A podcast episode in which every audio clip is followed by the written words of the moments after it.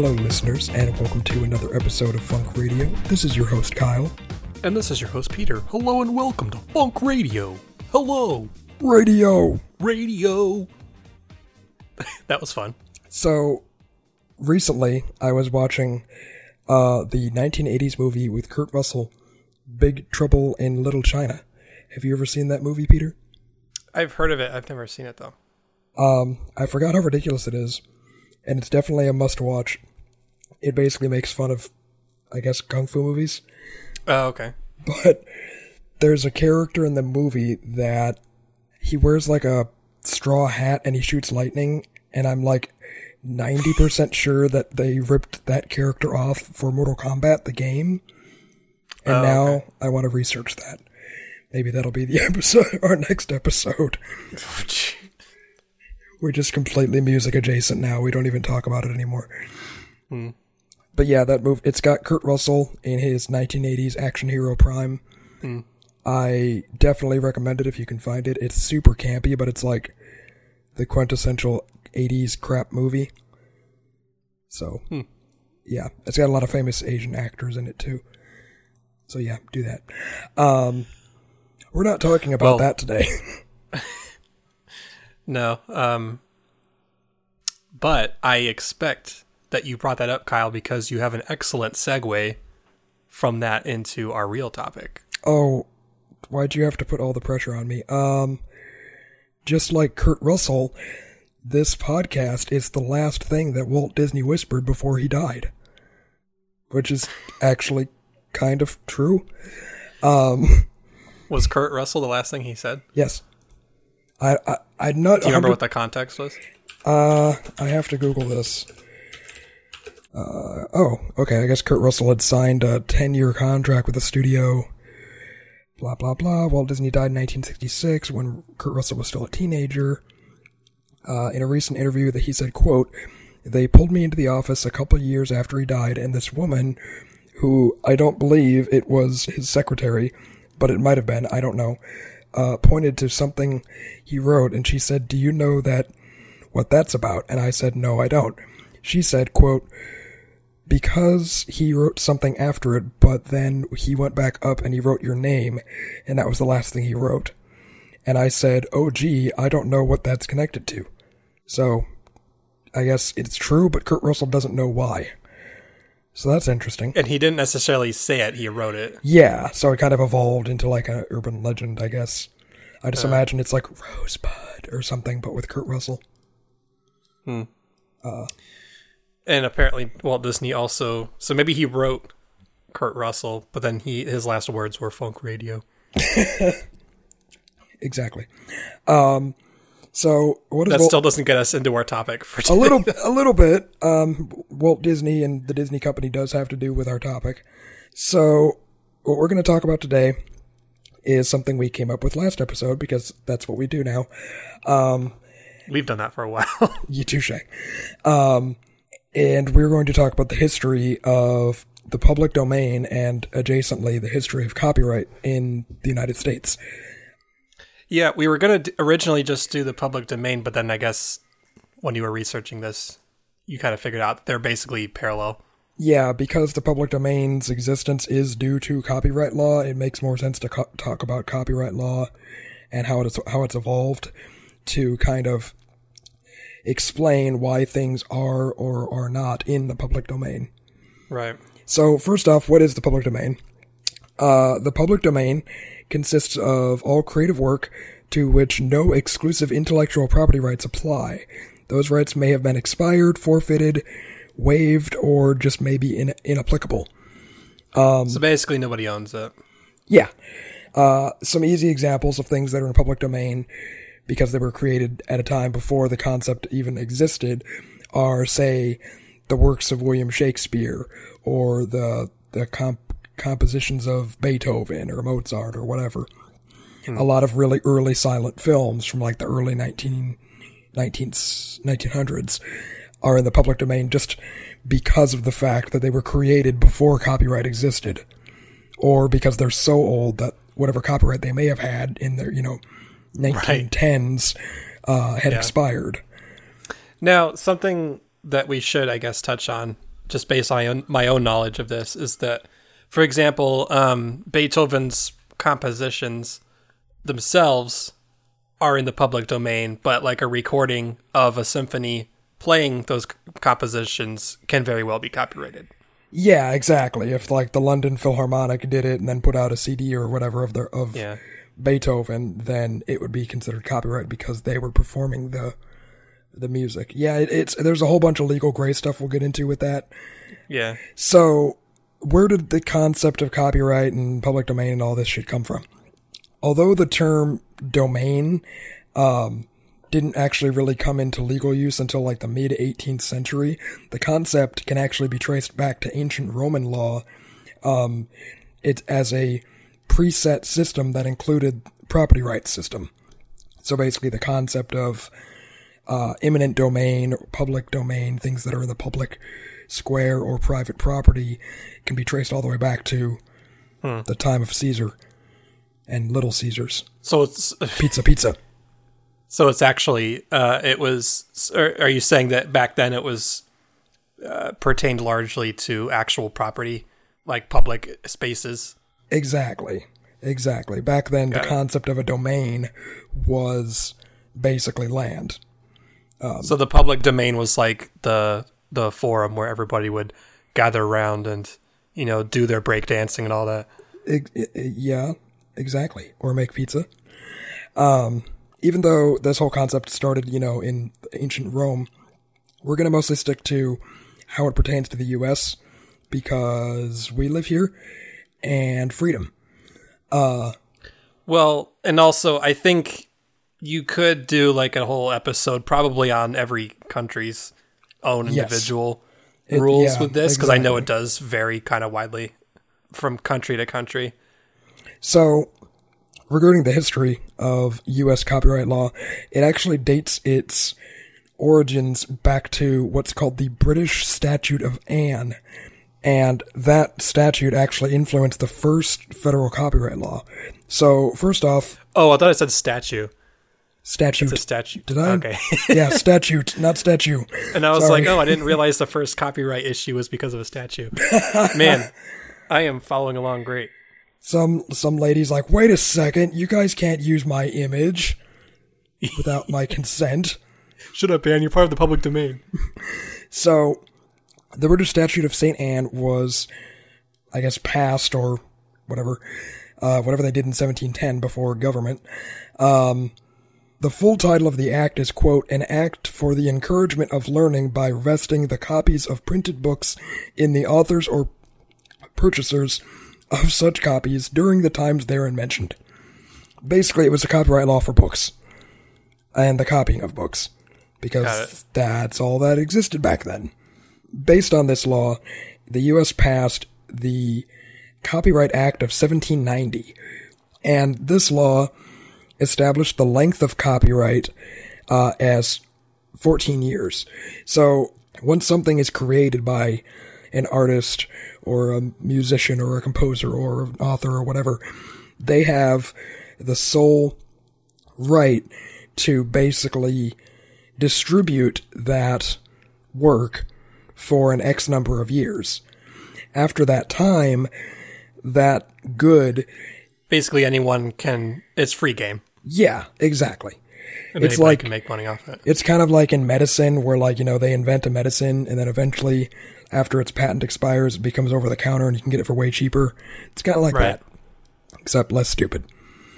So yeah, the, the original Copyright Act of 1790 made the copyright, uh, sp- lifespan, I guess, very short. It was 14 years with the ability to renew it once for another 14. Um, so if the person was still alive, basically, or their estate was still alive, they could renew it once. Well, yeah. I mean, the the life expectancy back then was like ten years. So Uh, you're not far off. It was it was like 40 something. So 50 years later, I guess in what 18 math hard 1840, 40. it was then changed to have a full span of 28 years and then renewable, you know, once more to another 28. So that oh, stayed in, that stayed in place in America for 180 years. Damn. Yeah. And it didn't actually change again, at least as far as extending the lifespan of a copyright, until the Copyright Act of 1976, which then expanded it to 75 years or the life of the author plus 50. I guess whichever is longer. Um, I guess. Hmm. Yeah. And then in 1998, there was two more major laws that were passed that we're going to get into pretty deep. So, going back, I guess, tying this a little bit back into at least, you know, the music side of things, U.S. copyright laws actually distinguish, and this is kind of what you were talking about, Peter, um, with the difference between, say, Beethoven and then someone performing Beethoven.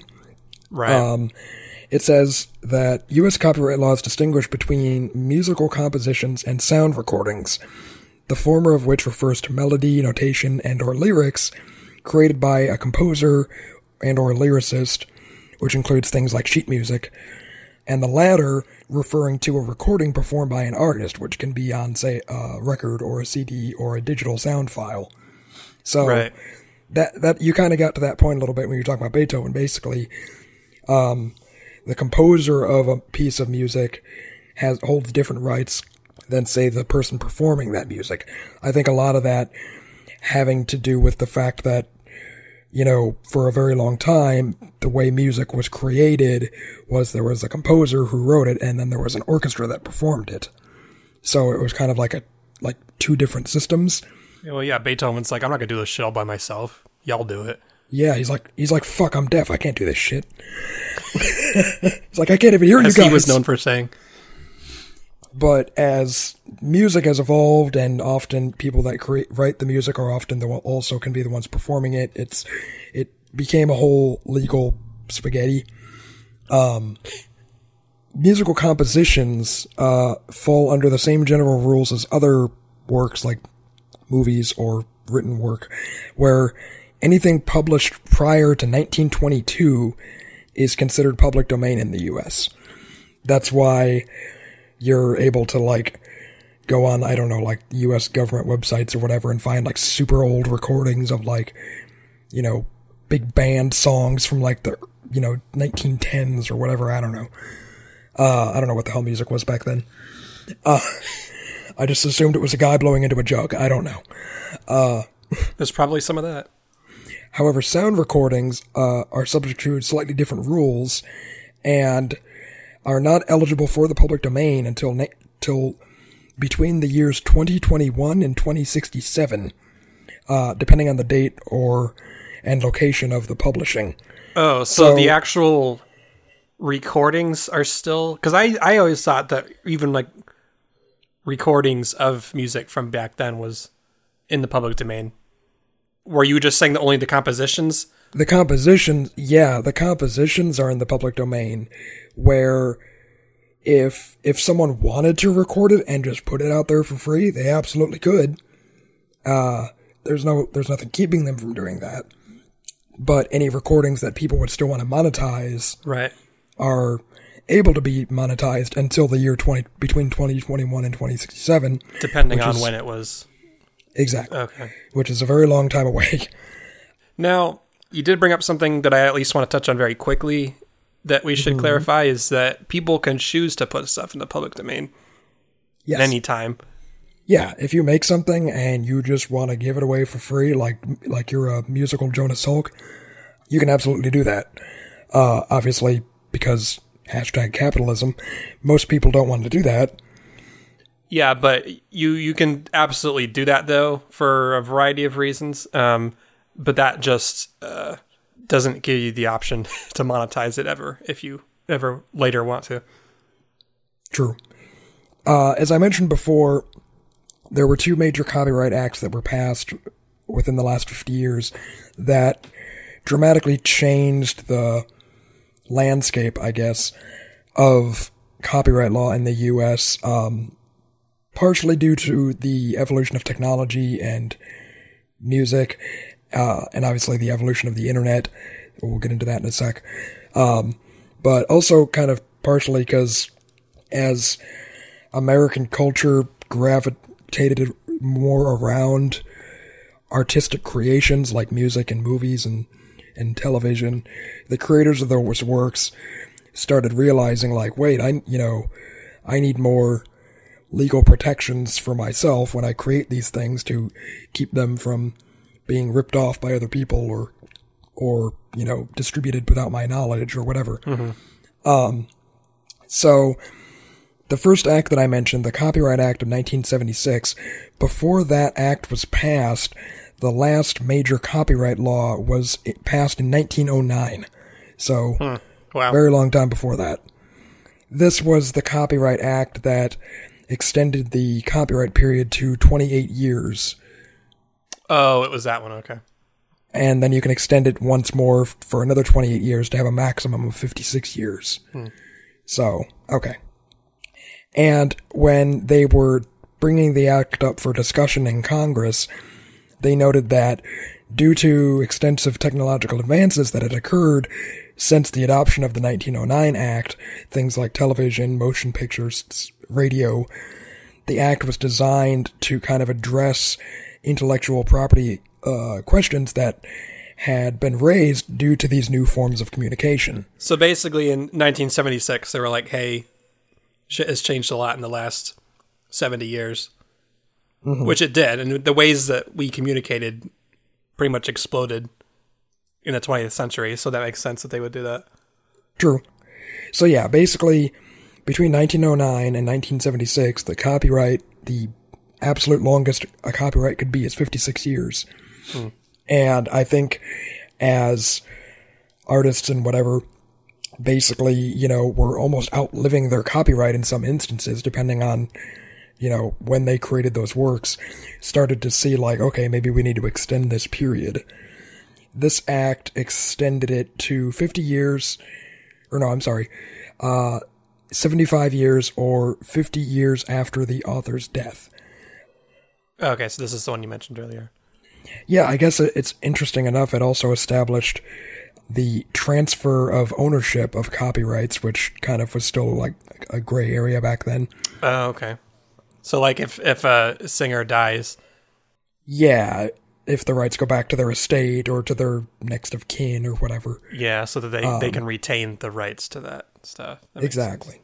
Exactly. So yeah, the, basically the, the Copyright Act of 1976 just kind of codified some things that, you know, up until that point were kind of, you know, gray areas while also extending the copyright lifespan of a work to basically double what it was before, roughly. Let's take a little break from me talking about things that I don't know about. Uh, don't tell the listeners. Welcome to Funk Radio. So, since we usually can't play full songs on this show because of copyright stuff, uh, maybe I'll try to find something in the public domain that might be nice to listen to.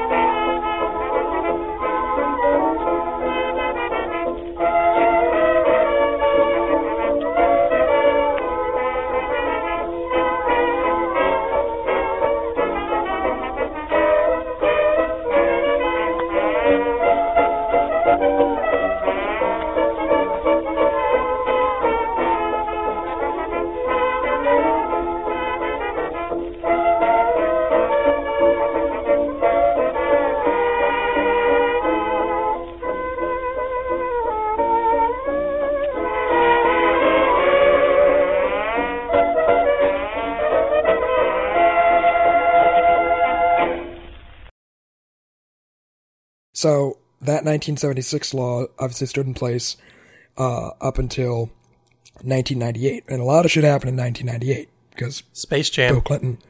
or was that '96? I think that was 96. I was going to say Monica Lewinsky, but of course, my mind. there was two acts passed in 1998. One was called the Copyright Term Extension Act, and the other was the Digital Millennium Copyright Act. Uh, and it it's it's kind of complicated, but basically, the Digital Millennium Copyright Act was basically a sort of U.S. law that kind of implemented these treaties that were passed by what's called the World Intellectual Property Organization. It's an agency of the UN that was created back in 1967 to quote encourage creative activity to promote the protection of intellectual prop- intellectual property throughout the world. So was the so in basic terms is this basically the UN saying It's like the UN's copyright division. yeah it's basically I, I would assume that their idea behind this is that intellectual property to some extent is a like a basic human right if you will and a, and a glo- and a global thing. Like if right if one major country has drastically different copyright laws than the rest, then it could affect artists' ability to perform in those countries, to Right. record things in those countries. So it's kind of like either they all have to be on board or it doesn't work. so it's like a baseline set of rules I imagine Yeah. okay So what the, the Digital Millennium Copyright Act did in, in basically codifying these UN treaties is it criminalized um, the replication or reproduction or dissemination of uh, intellectual property digitally. Basically, it makes, you know, torrenting and downloading things off the, internet illegal.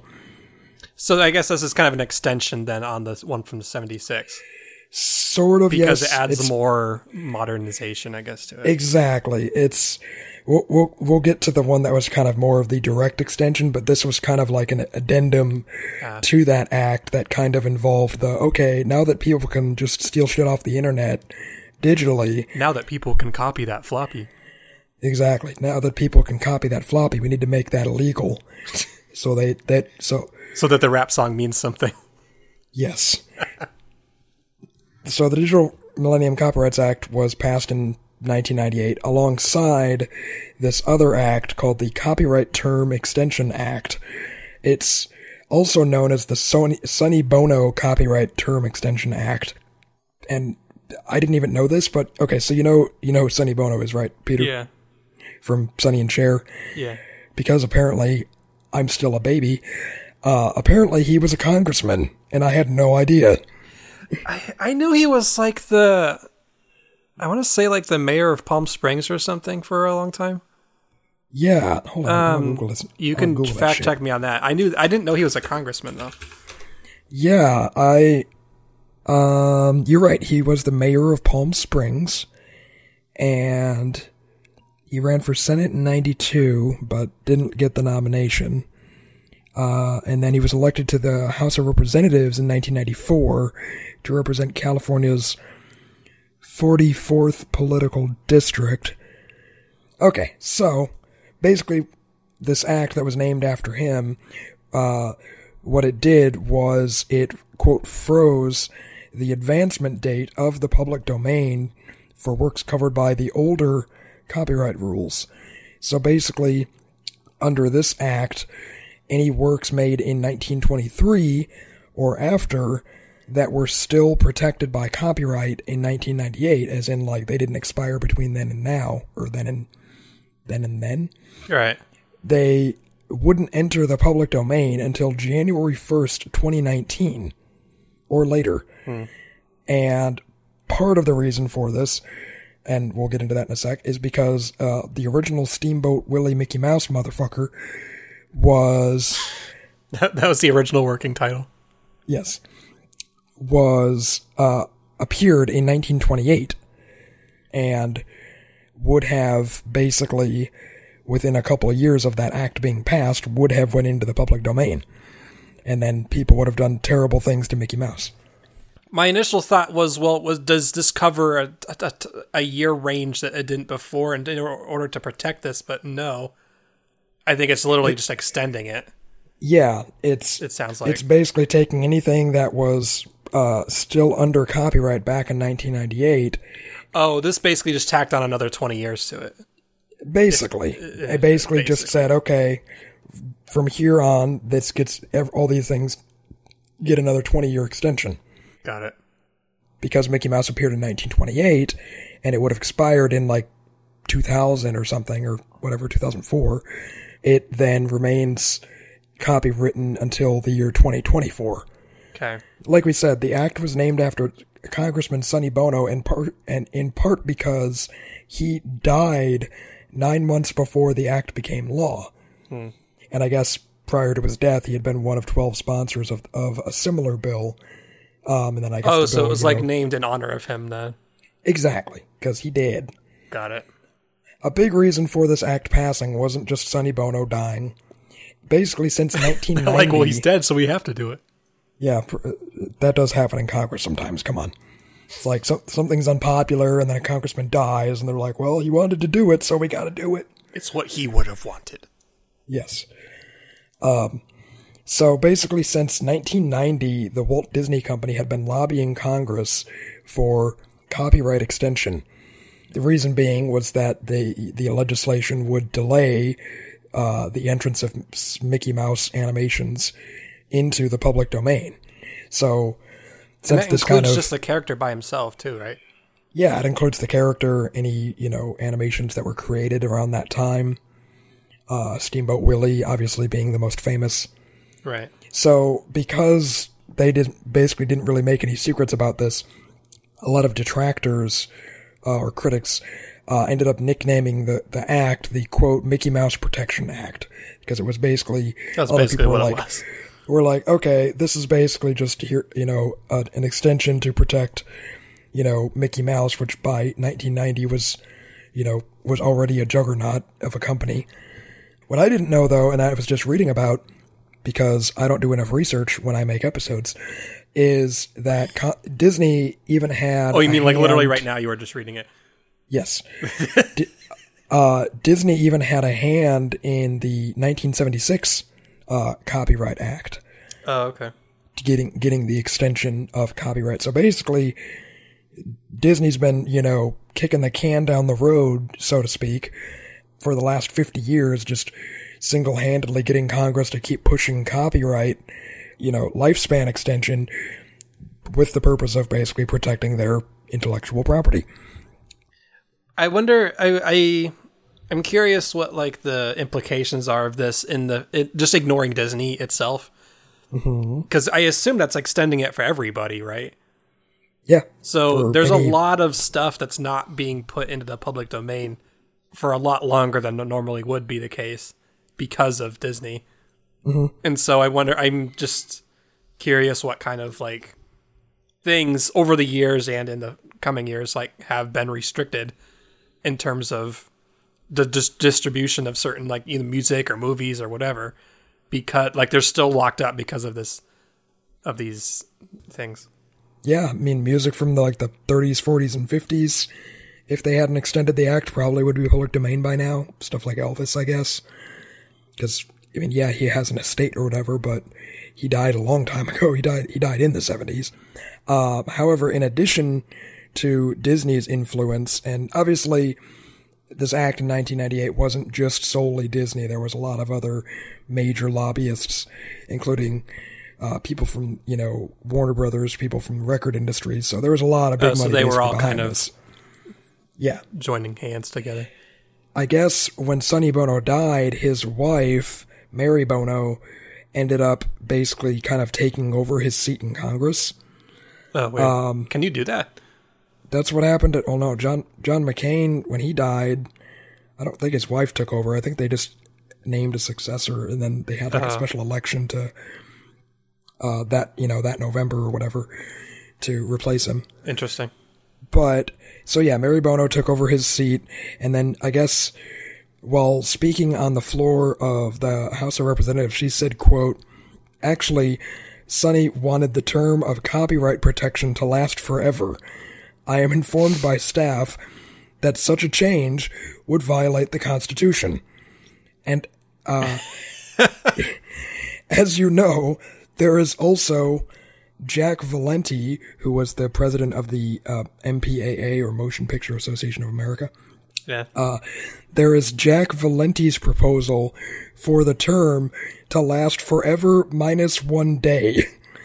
Perhaps the committee may look at that in the next Congress. Jesus, dude. That's this, this is a good opening for the debate between me and you. I wanted to talk about this. Like, at what point does it kind of just become stupid? Well, the point where you get politics involved, I think, is a good place to start. I love that she's literally like, he wanted the copyright to be forever, but oh, that pesky constitution getting in the way of us making profit. Yeah, so, so basically, she's looking for a loophole in the Constitution. Is she trying to protect his music uh, after his death, or I'm sure they felt strongly about it since, you know, Sonny made a lot of money off the recordings of Sonny and Cher from the 70s. But, like, think about that. S- Sonny and Cher made, you know, made all their hits in, like, the 70s and maybe early 80s. And then Sonny died in 1998. And yeah, before his death, they basically got the act to extend the life of his personal music recordings from the 70s to be in copyright and, and not go into the public domain for like a hundred years. yeah, And that still wasn't good enough. It's like, does he want like his great, great, great grandchildren to, to still be, you know, making profit off his music? Like at what, you know, at what Yeah. point does it just become like ridiculous? So my, I guess my thoughts about the whole political silliness of the whole thing, I guess, looking beyond just that one act, is because you said Disney's thing got pushed out to 2024. Mm-hmm. Yeah, so I mean that still gives them five years to push it out again, which I would not be surprised at all if it did happen. Yeah. Um, I don't think Considering Congress can't do shit right now, like literally at all, I'm kind of actually curious if they're going to be able to band together and do that. Yeah, I don't know. It's um, I I I know that Disney's not going to take that lying down, and not be going to be like, well, we did it twice, whatever, it's enough.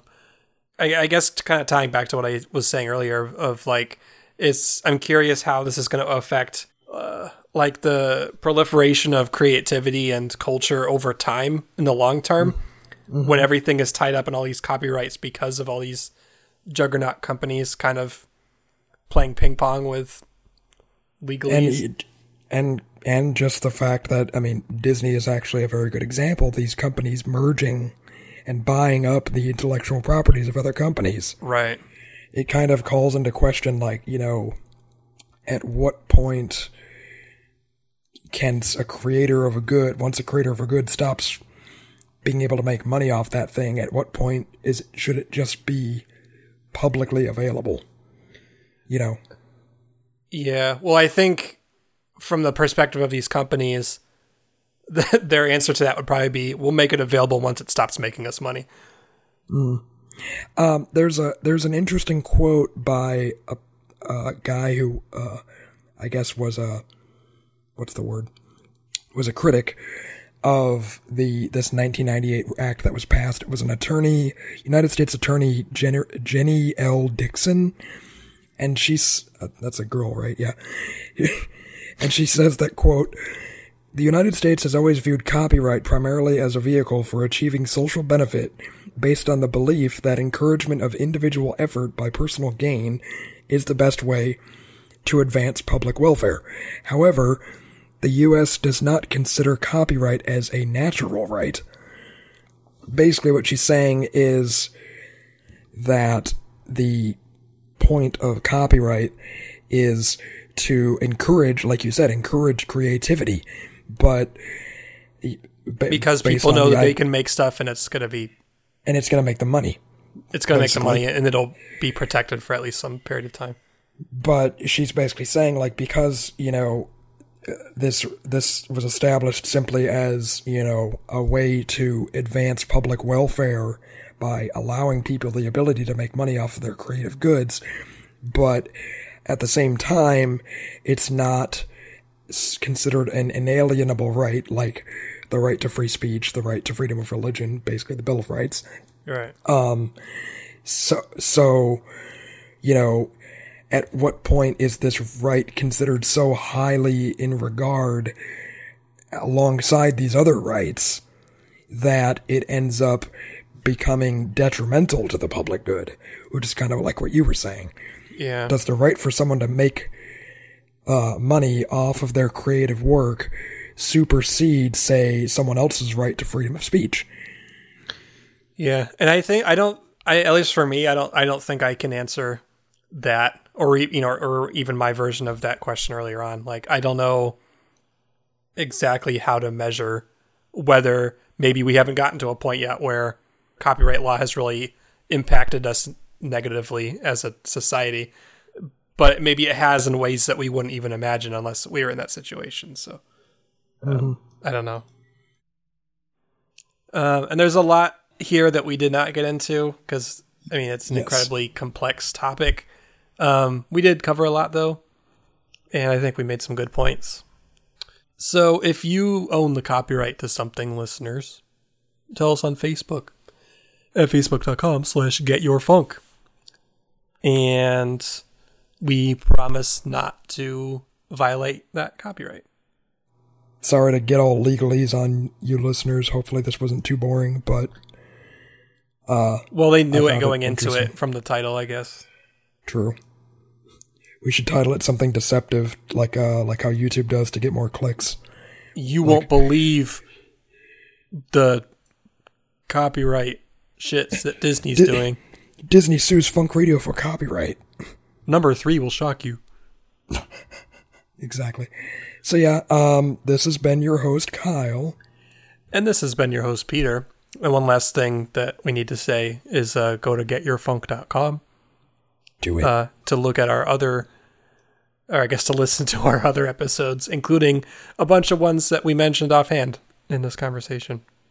Yep. So this has been your uh, trademarked host, Kyle. And this has been your public domain host, Peter. Thanks for listening. And you will listen next time. Bye. Bye. We love you.